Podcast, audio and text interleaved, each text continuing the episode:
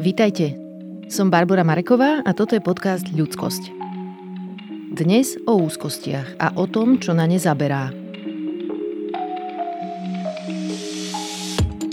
Jeden z mojich cieľov v tomto podcaste je ukazovať, že mentálne zdravie nie je okrajová téma, ale naopak, v nejakej forme sa týka každého a každej z nás. Svetová zdravotnícká organizácia má na to peknú formulku. Vraví, že zdravie neznamená absenciu choroby, ale stav, keď sa cítime dobre, fyzicky aj emocionálne. Zo štatistík vyplýva, že najčastejší dôvod, ktorý nám v tom bráni, sú úzkosti. A riešim ich aj ja – Mám skvelého muža, deti, prácu, ktorá ma baví, čiže všetko fajn. No moje základné nastavenie, ktoré si nesiem od detstva, je úzkosť. Obava z toho, čo sa môže stať. Kedysi som si myslela, že je to prácou, ktorú robím a témami, ktoré riešim. Vládne krízy, gorila, piešťanské CT, zlyhania v nemocniciach, nedostatok lekárov a sestier. Televízna investigatívna žurnalistika naozaj je stresujúca. No dnes si myslím, že to nebolo len o tom, čo sa dialo okolo mňa, ale aj o tom, ako som nastavená ja. A že keby som bola, čo ja viem, knihovníčka, bola by som najviac hyperambiciozná, perfekcionistická a sebakritická knihovníčka v okolí. Dobrá správa je, že s úzkosťami sa dá toho veľa urobiť. No a horšia je, že na ne nie je jeden zázračný liek, ale kombinácia mnohých malých vecí, na ktoré musí človek myslieť denne. Dnes sa porozprávam s psychologičkou a psychoterapeutkou Jankou Vyskočil. Janka má výcvik v práci s traumou a v MDR terapii a v gestalt terapii. Budeme sa rozprávať o tom, ako sa o seba postarať tak, aby sme boli v pohode. Pre seba, pre svojich partnerov a partnerky, ale aj pre svoje deti. Ja bojujem s úzkosťami asi celý život, teda odkedy si ho pamätám. Prejavuje sa to napríklad tak, že niečo vo mne spustí obavu a ja začnem vymýšľať riešenia a stratégie, že čo s tým a nedokážem tieto myšlienky zastaviť. A v minulosti, keď som tému mentálneho zdravia neriešila, som si myslela, že som proste len veľmi vnímavá, že som taký analytický typ, že viem dobre identifikovať problém a nájsť riešenia. Ale v nejakom momente som si uvedomila, že to má náklady a že to analyzovanie a plánovanie veľmi často nedokážem vypnúť mm-hmm. ani keď chcem a že sa kvôli tomu cítim horšie. Tak na úvod si teda povedzme, že čo je to úzkosť a akými spôsobmi sa u ľudí prejavuje? Mm-hmm. Tak veľmi jednoducho, úzkosť je ako keby strach z niečoho, čo nenastane, alebo mohlo by aj nastať, ale je to veľmi málo pravdepodobné. Že keď si pozrieme v slovníku psychologickom, tak tam je taká jednoduchá veta, že je to strach z ničoho, mm-hmm. že vlastne z ničoho, čo ako keby nemôže nastať. Ale tých variant tej úzkosti je možno aj tak viac niektorá úzkosť e, je aj taká prirodzená tomu človeku, že keď nás niečo čaká, tak vlastne to telo naše nás pripravuje a už pumpuje tie všetky hormóny a všetky vlastne tie veci, ktoré bude to telo potrebovať, že on je vlastne v tej chvíli taký spojenec, uh-huh. ale my vlastne ešte stále len sedíme a ešte nič sa nedieje, tak vlastne cítime, že to nie je až také príjemné ale ľudia, ktorí to dokážu vlastne nejak tak preramcovať, že aha, to je to, že moje telo vlastne stojí na mojej strane, tak v tej chvíli sa ako keby tá úzkosť mení naozaj na toho spojenca a vedia, že to telo vlastne stojí tiež pri nich a nemajú ako keby také dôsledky po tom strese alebo po tom celom, ale že naozaj to využijú. Že to je tá ako keby jedna časť tej úzkosti, ktorú zažívame všetci uh-huh. a je vlastne prirodzená a dobrá lebo to telo vlastne s nami hrá. My sme jeden tým. A potom je tá úzkosť, ktorá ako keby navyše. Ktorá vlastne nám kričí, že niečo sa deje, ale pri tom okolí je, je bezpečné. Povedzme si možno, že čo je taká úzkosť, ktorá je taká, že asi nad rámec, ale ešte zvládnutelná a čo už je nejaká úzkostná porucha, že už to je niečo vážnejšie. Akože ja si osobne myslím, že je veľmi ťažké povedať, že kde je tá hranica, mm-hmm. že odkiaľ začína niečo a končí niečo iné. Podľa mňa je to aj o takom osobnom pocite toho človeka, že či už je to vlastne tá úzkosť, ktorá mu bráni žiť spokojne alebo užívať si ten život taký, aký je.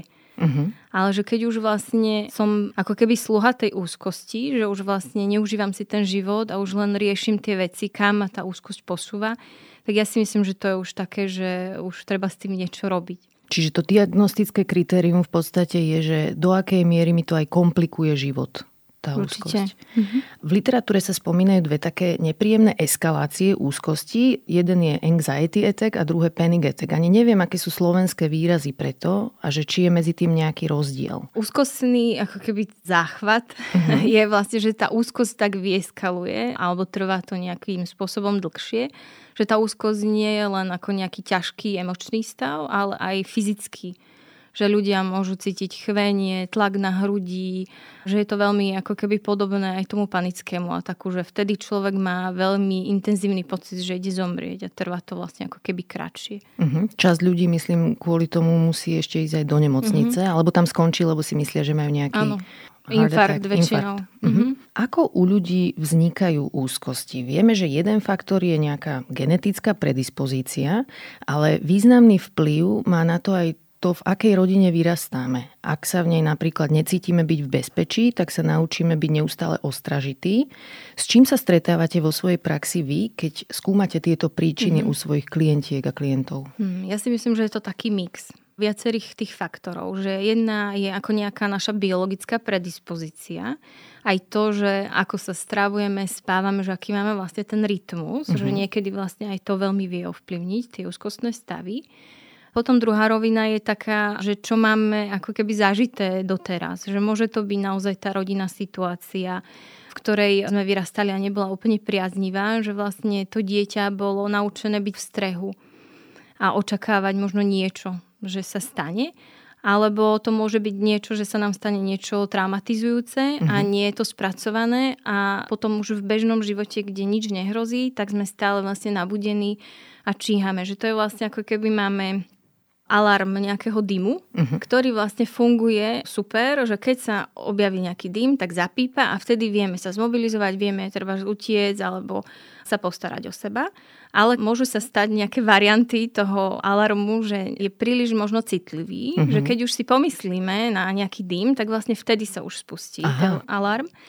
A nie je to ako keby adekvátne tej situácii, lebo sme v bezpečí. A druhá alebo ďalšia je o tom, že už raz sa nám stalo, že naozaj ten dym bol, aj sme dobre zareagovali, ale možno sme to úplne dobre nespracovali alebo nejakým spôsobom niečo sa tam ešte náročnejšie udialo. A keď máme pocit a ideme variť, že by mohol vzniknúť ten dym, tak už vlastne vtedy sa nám spustí ten alarm alebo niekto je vlastne príliš citlivý, že zacíti niekde nejaký dym a ten alarm nejakým spôsobom už vlastne reaguje, ale pritom je to možno len sused z 5. poschodia, ktorý si pofajčíva. V súvislosti s touto témou mi prišlo zaujímavé čítať si aj o medzigeneračnej traume alebo medzigeneračnom prenose a konkrétne tom, že rodičia nemusia spôsobovať alebo začať u svojho dieťaťa tú úzkosť nejak vedome, ale môžu mať napríklad vlastné problémy s mentálnym zdravím, napríklad sami byť úzkostní. Uh-huh. Čiže uvažujú trocha ako taký vedúci oddelenia prevencie katastrof a nevedome svoje obavy, nejakú tú hyperostražitosť prenesú na svoje dieťa. Toto uh-huh. si všímate vo svojej praxi? Áno, ako väčšinou je to aj o tom, že to malé dieťa ešte nemá vlastne zrelú tú nervovú sústavu a tým, že máme tie zrkadliace neuróny, ktoré sa vedia ako keby naladiť na to, že keď pozeráme film a deje sa tam smutná vec, tak aj my cítime ten smútok, ale pritom my sme v pohode s pukancami za telkou.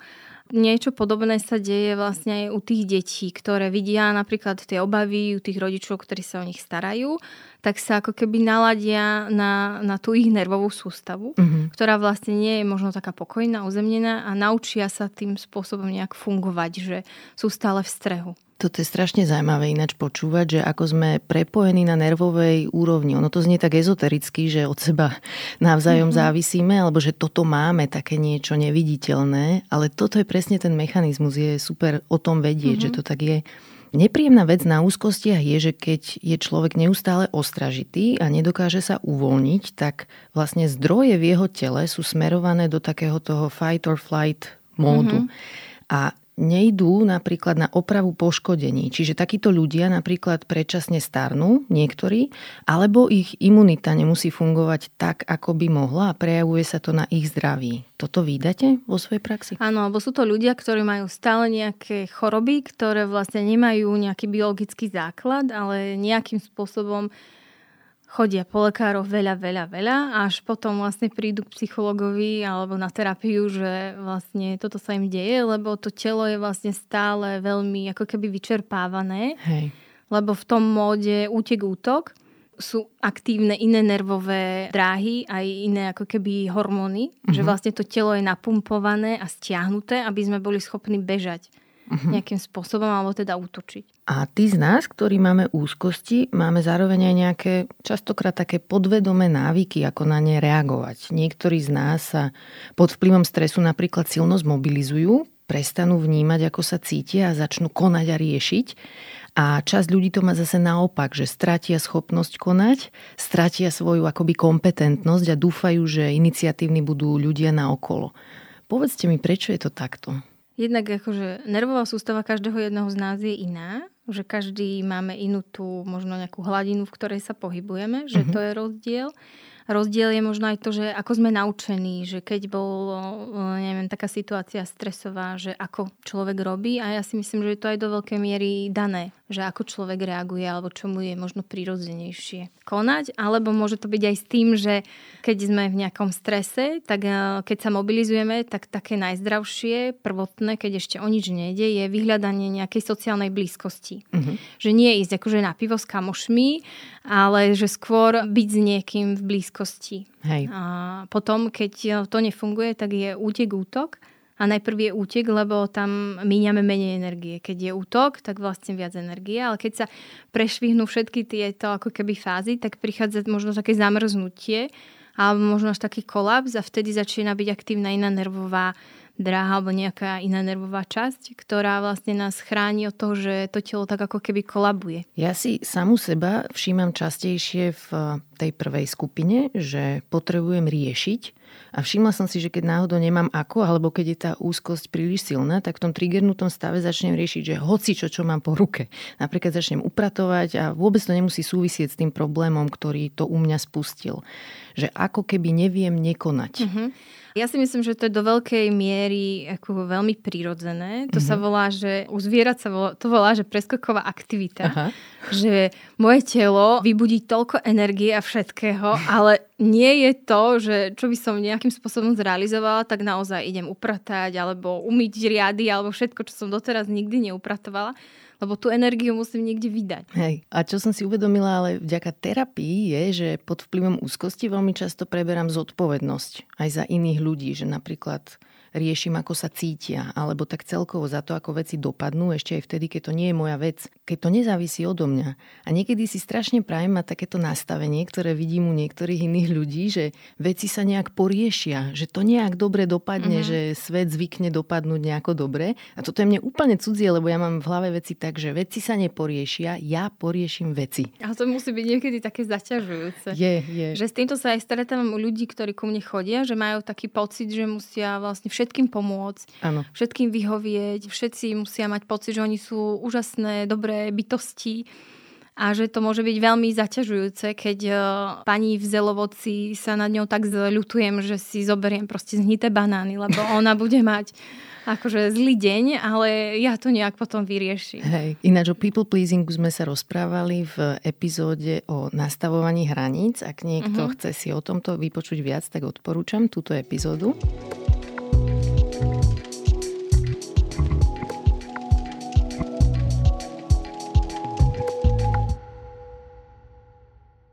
Ešte som sa chcela porozprávať o jednej knihe. Zaujímavá interpretácia úzkosti bola v knihe The Craving Mind, ktorú napísal profesor psychiatrie Judson Brewer, ktorý popularizuje výskumy o úzkostiach a on interpretuje úzkosť veľmi zaujímavo ako jednu z fóriem závislosti. Konkrétne ako závislosť od myslenia a plánovania. A on to popisuje tak, že keď nás niečo triggerne, tak jeden človek si ide zapáliť, druhý si dá kus torty, tretí si, ja neviem, naleje, iný začne hľadať riešenia a plánovať si stratégie. Čím vlastne ako keby ten človek sa neuvoľní, ale minimálne získa pocit akejsi kontroly nad situáciou. A tento profesor teda vraví, že keď chceme nejak adresovať úzkosti, je dôležité všimnúť si, že čo je na nich to pozitívne čo nám toto plánovanie a špekulovanie vlastne prináša.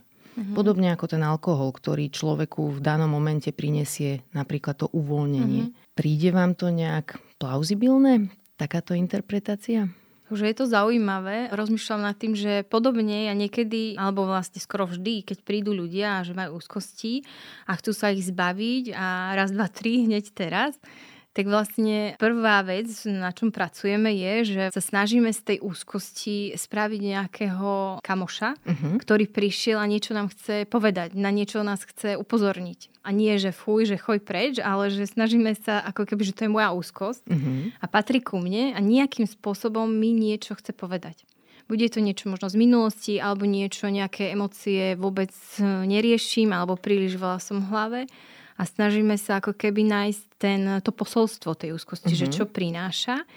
A už vlastne v tomto nejakom nastavení alebo naladení sa ľahšie pracuje, keď e, chcem jej porozumieť, ako keď sa jej len chcem zbaviť. To znie fajn, lebo je to také pozitívne, že je to také proti hambe, ktorú by človek mohol cítiť mm-hmm. za to, že máva tie úzkosti a že je taký tenzný v niektorých mm-hmm. situáciách. Poďme teda viac sa rozprávať ešte o týchto riešeniach, čo nám vlastne pomáha zvládnuť úzkosť, lebo oni existujú a mne napríklad dosť výrazne zlepšili život. Nemyslím si, že som nejaká kompletne mhm. vyliečená v úvodzovkách, lebo ani neviem, či sa to vôbec mm-hmm. dá. Možno toto bude vec, ktorú bude musieť nejak vedome manažovať celý mm-hmm. svoj život, ale už teraz cítim, že svoje úzkosti zvládam výrazne lepšie ako kedysi je ich menej, sú menej intenzívne a najmä viem, čo s nimi, keď vzniknú. Mm-hmm. Takže keď je reč o riešeniach, odborníci na mentálne zdravie často spomínajú zvedavosť alebo zvedavú všímavosť a potom láskavosť a seba súcit. Poviete mi o nich viac, prečo sú dôležité? Napríklad tá všímavosť, keď začnem tou všímavosťou, je fajn si všimnúť, že kde som tu a teraz Mm-hmm. Že tu som v štúdiu, nič mi nehrozí, okrem toho, že rozprávam do mikrofónu. Ale že vlastne som tu a ja neviem, že je 10. 9. a že som tu a teraz a všetko je v poriadku. Že si vlastne všimnem aj treba, čo sa deje v tele, ale že sa ukotvím do toho tu a teraz. Lebo mm-hmm. to je vlastne v tejto chvíli som v bezpečí. Lebo tie myšlienky a tie pocity nás odvedú široko, ďaleko, do nekonečna a na to nemáme dosah. Hej, že čo bude zajtra, pozajtra, na to naozaj nemáme dosah. Ale keď sa vrátime a všimneme si, kde sme, čo sme, ako sa má moje telo, tak vtedy vlastne ako sa vrátime viac do tejto prítomnosti a tá úzkosť nemusí byť taká veľmi aktívna alebo sa môže úplne uvoľniť. A čo ten súcit a seba súcit, ten má akú úlohu? Ten súcit, seba súcit je dôležitý v tom, že sme láskaví k sebe mm-hmm. čo vlastne väčšinou asi nie sme, keď e, sa snažíme všetkým vyhovieť alebo nie sme úplne 100% a ten spôsob možno, akým k sebe hovoríme vnútorne nie je úplne láskavý a priateľný, ale vlastne z takej pozície súcitu môžeme vlastne si dať taký priestor aj na zlyhanie, ale zároveň aj prevziať tú zodpovednosť za to, že tak dneska to úplne nevyšlo najlepšie, ako som chcela ale to v poriadku, lebo som sa z toho poučila a viem urobiť veci možno inak na budúce. Povedzte mi nejaký príklad tohoto, že ako vyzerá tá defaultná reakcia, ktorá je taká, taká nepríjemná, hostilná voči sebe samému a ako má znieť tá alternatíva, ktorá je súcitná. Ako sa mám prihovárať sama sebe súcitne? Tak keď sa mi niečo nepodarí, tak každý má nejakého kritika možno v hlave, že á, mala si to robiť lepšie a že mala si mať 100 bodov zo 100 a niekto si možno pekne zanadáva, že ty si taký a taký a to nie je veľmi akože povzbudzujúce a možno súcitné je také, že a že urobila som proste najlepšie, čo som mohla, že učila som sa na to, mám 90 bodov, že to je tiež super, že môžem si pozrieť tie otázky, ktorým som nerozumela a na budúce to bude iné.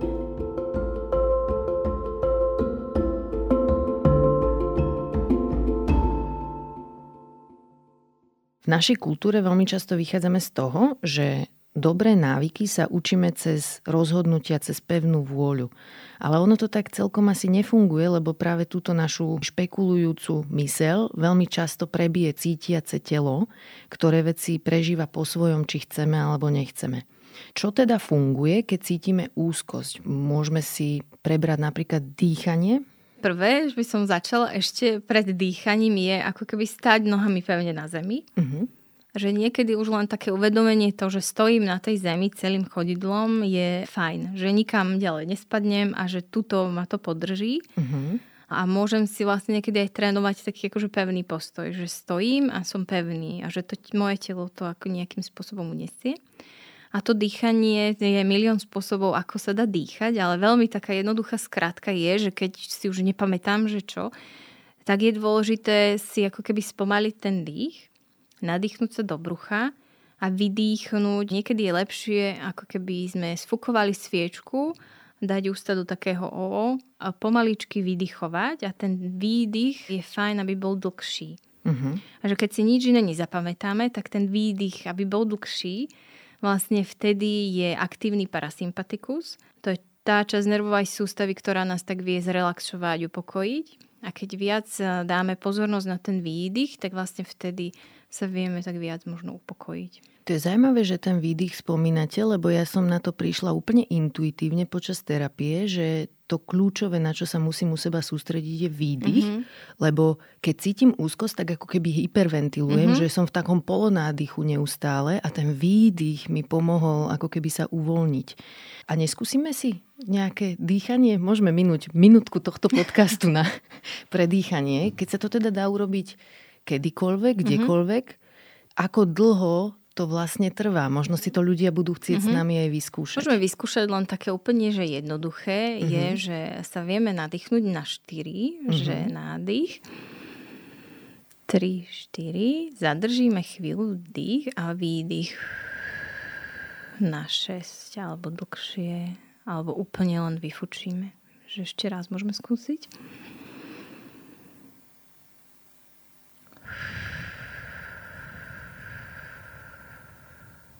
A dobre je to vlastne trénovať e, skôr, ako sa mi dejú tie úzkosti alebo nejaký panický a tak alebo čokoľvek. Pretože už keď prvýkrát skúšame niečo takéto, keď sme už veľmi v strese, tak vtedy to veľmi nefunguje, lebo a vtedy sa náš mozog nemá kapacitu nič nové naučiť, takže je fajn e, tieto všetky možno techniky, aktivity, ktoré sa dajú spraviť, učiť, eh, keď sme v pohode. Uh-huh. Lebo vtedy si to mozog zapamätá a už bude vedieť, že aha, toto nie je niečo nové a viem, že mi to pomáha, tak už mi vlastne ako keby spolu s nami nabehne na to, na čo potrebujeme. To znie super. Ďalšia vec, ktorá mne veľmi pomáha, je meditácia alebo mindful meditation. Ale predtým, ako som sa začala venovať meditácii, som mala veľmi skreslenú predstavu o tom, čo to vlastne je a ako to funguje. Myslela som si, že pointa je sadnúť si a na nič nemyslieť. Mm-hmm. A čo je teda skutočne meditácia? Je to vlastne o takej schopnosti všimnúť si, že myslím že nie som ja tá myšlienka, ale ja si dokážem všimnúť, že myslím uh-huh. a to je vlastne ako keby cieľom toho, že keď si to všimnem aj v bežnom živote, nielen v tej meditácii, keď mám chvíľku nejaký kľud, tak viem si všimnúť, že aha, že zase som tu a zase treba idem po tejto línii, čo ma naučili moji rodičia, tak možno ich pozdravím, že ahojte a idem naspäť treba k vareniu alebo tam, kde som, hej, mm-hmm. k mhm. deťom alebo čo nejakým spôsobom funguje.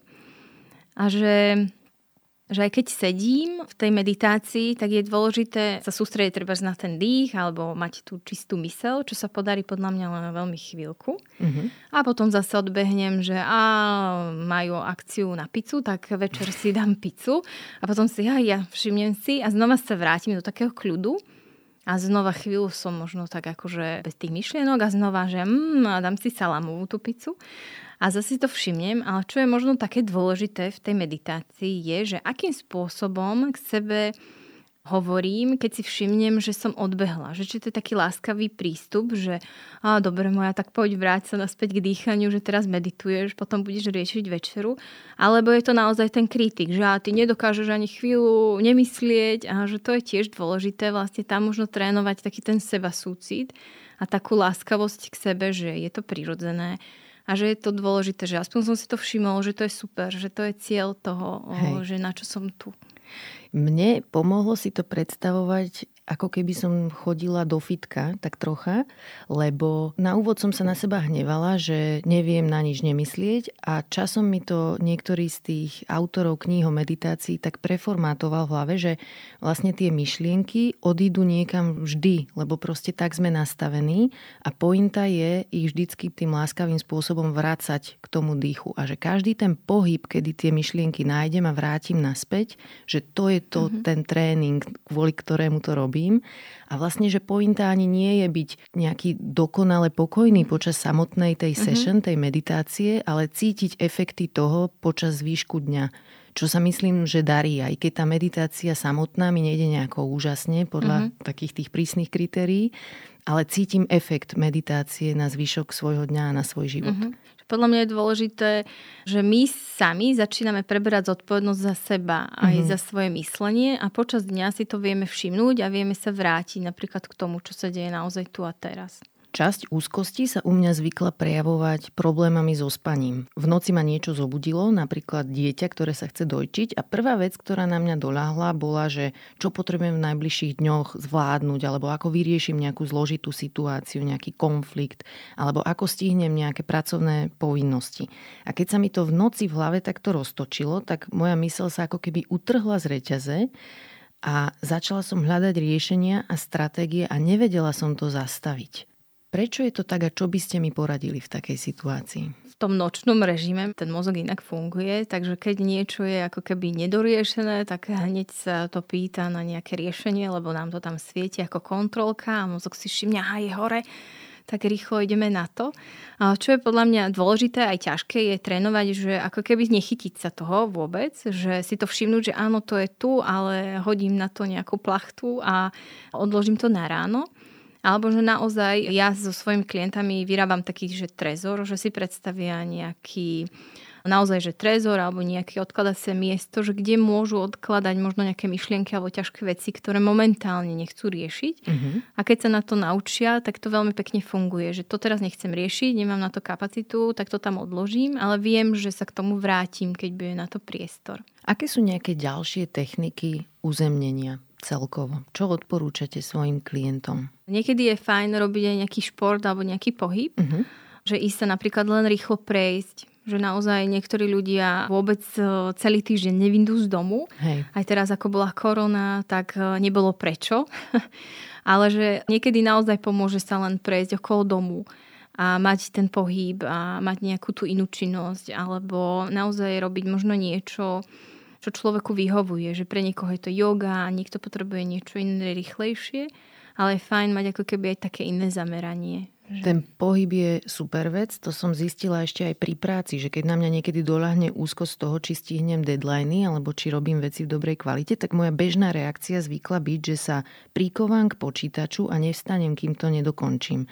Lenže som zistila, že keď mi to raz nejde od ruky a začnem byť nervózna, tak vyslovene potrebujem pauzu a potrebujem pohyb ideálne práve prechádzku a že keď si takto pochodím po vonku a vrátim sa k počítaču, tak skoro vždy mám nejaký nový pohľad na vec a napadnú mi nejaké lepšie myšlienky.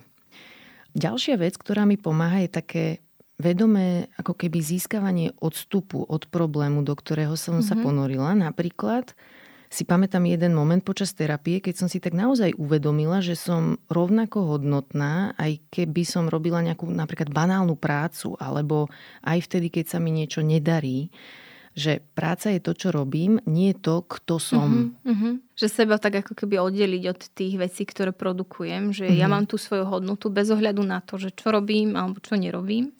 Že to je dôležité. A ešte vlastne z takých vecí, čo pomáha, je niekedy sa naozaj vrátiť do toho, že, že tu a teraz som v bezpečí, že tu a teraz mi nič nehrozí. Mm-hmm. Alebo takisto, že keď počúvame rôzne príbehy, čo ako sa stalo a že niektorí ľudia začínajú byť úzkostní, že im sa to môže stať, alebo majú také všelijaké predstavy, je fajn sa vrátiť k tomu, že, že toto nie je môj príbeh, Hej. že ja mám iný. Vnímate to aj vy, že v našej kultúre veľmi uznávame výkon a produktívnosť, že samotná táto vec na nás vytvára ohromný tlak, ako keby byť zanepráznený je taká badge of honor, že všetci potrebujú nejaké moje služby, moje myslenie a, a tým pádom mám mm-hmm. hodnotu. Vplýva aj toto na úzkosti? Určite áno, že bezo mňa sa svet nezaobíde, že mám potrebu, že robím od nevidím do nevidím a ešte aj keď kolegyňa ma poprosí, aby som jej spravila prácu, tak to urobím. Uh-huh. Ale že vlastne ja sa vôbec nepočúvam, že kde sú tie moje hranice, že moje telo možno už o tretej kričí, že má dosť, ale ja ešte do 8 potiahnem, lebo vôbec nevnímam to telo, že mi nesie nejakú informáciu. Hej. A možno, že máme vlastne aj také nerealistické očakávania od toho, že čo je pre človeka vlastne únosné a zdravé, keď chce dlhodobo dobre fungovať. A úplne peklo je podľa mňa predstava, že vieme multitaskovať, alebo že by sme sa o to mali snažiť. Ja som zvykla napríklad si myslieť, že iba jesť a nič iné pritom nerobiť, že to je taký premárnený čas, že tá činnosť je príliš banálna.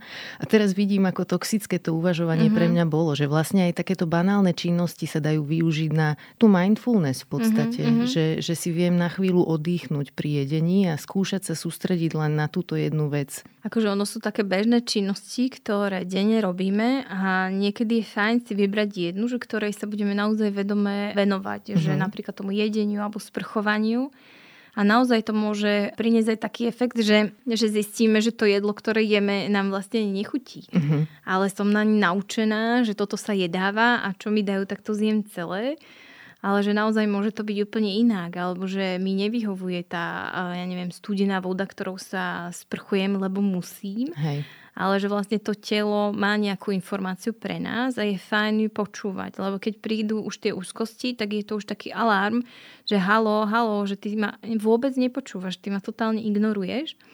A ja ti nesiem tú posolstvo, že ty máš nejaké prežívanie, nejaké pocity a že to telo je veľmi múdre, ono veľmi dobre vie, že čo treba a netreba ale že vrácať sa naspäť k nemu, že Hej. čo vlastne chce a potrebuje. Ten profesor Judson Brewer, ktorého som spomínala mm-hmm. skôr, mal veľmi zaujímavý jeden taký projekt, kde pomáhali ľuďom odučiť sa fajčeniu.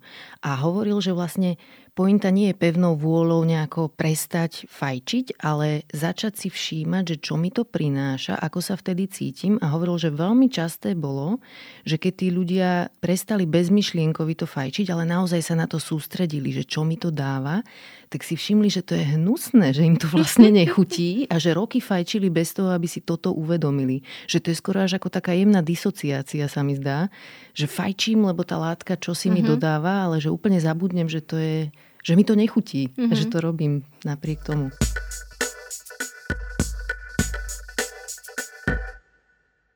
Ďalší objav, ktorý mi pomohol pri úzkostiach, bol ten, že mám nárok si stanovovať hranice. Že keď sa cítim pod tlakom, zastavím sa a premyslím si, že čo je v tejto konkrétnej veci moja zodpovednosť a čo je naopak úloha iných ľudí. A pripomeniem si, že ja nemám zodpovednosť za pocity iných dospelých ľudí, že to je ich biznis, ich úloha sa o ne postarať.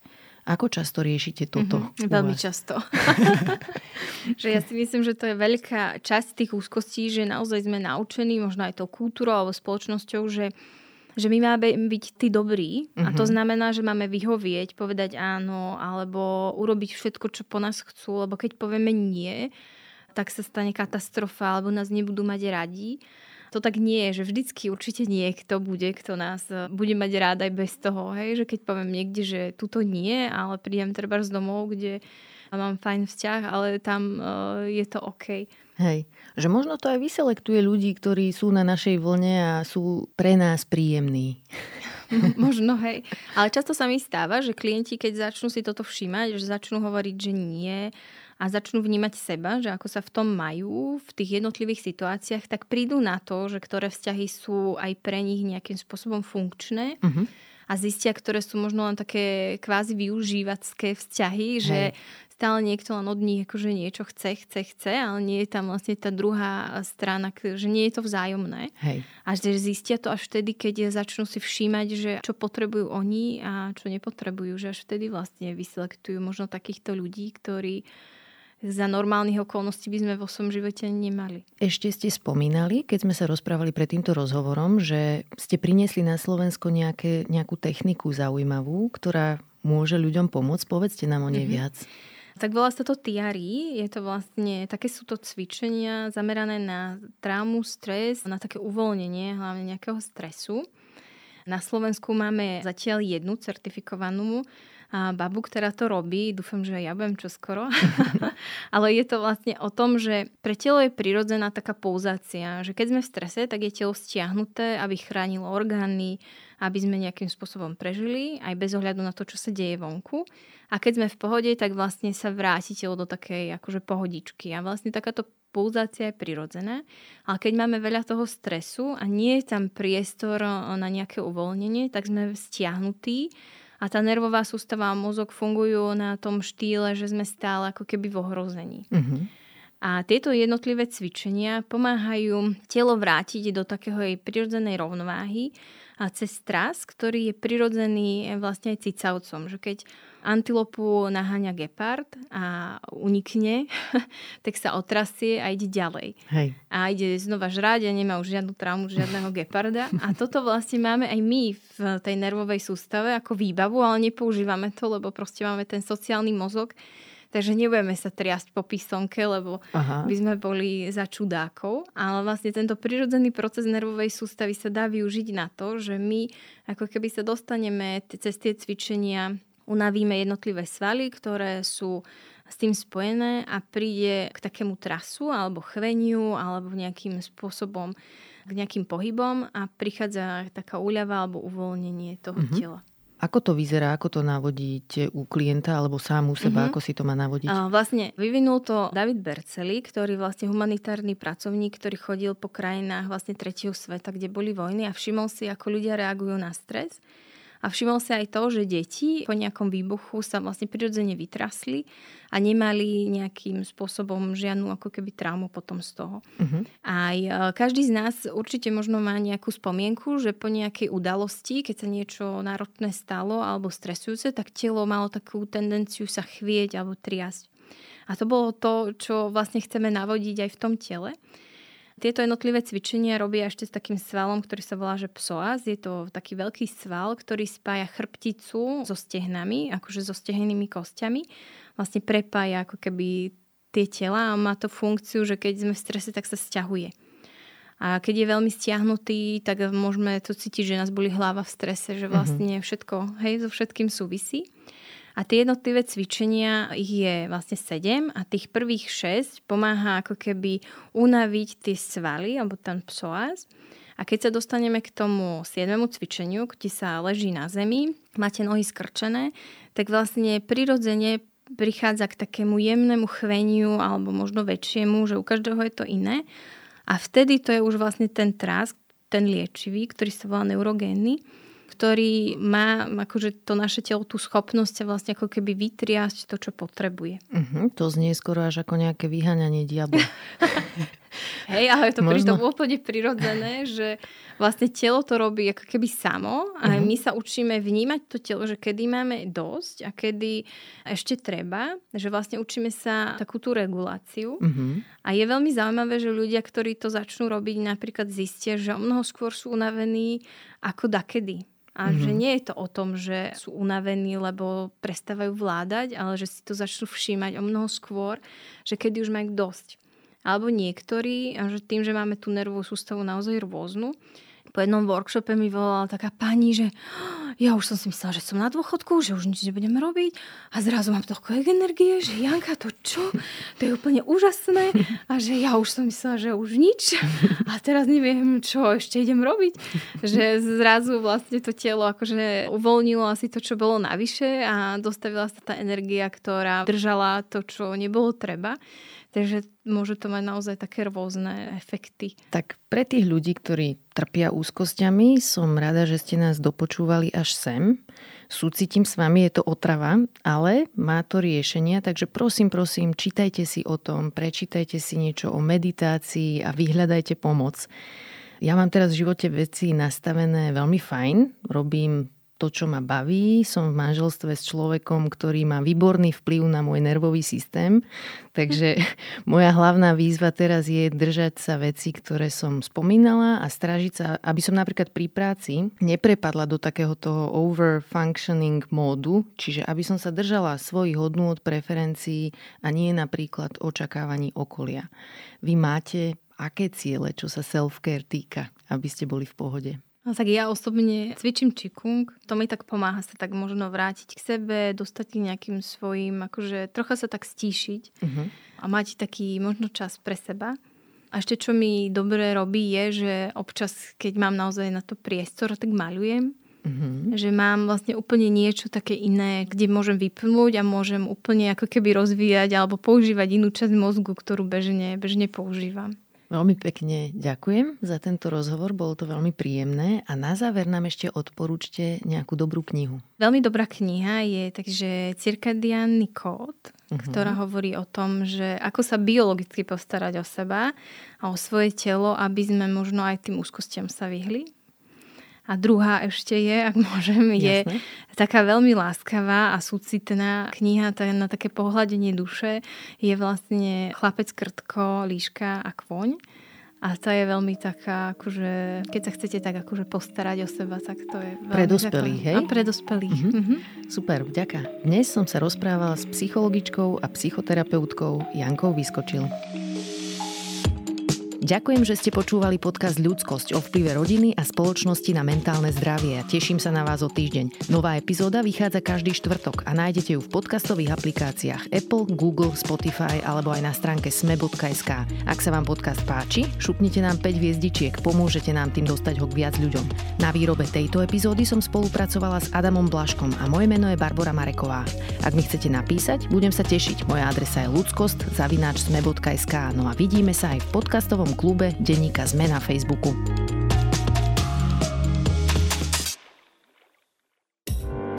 Volám sa Zuzana Kovačič-Hanzelová a v denníku SME pre vás pripravujem rozhovory o politike a spoločnosti. Vychádzajú takmer každý deň a nájdete ich vo všetkých podcastových aplikáciách ako rozhovory ZKH. O politike, chudobe, spoločnosti aj kultúre vždy na aktuálne témy.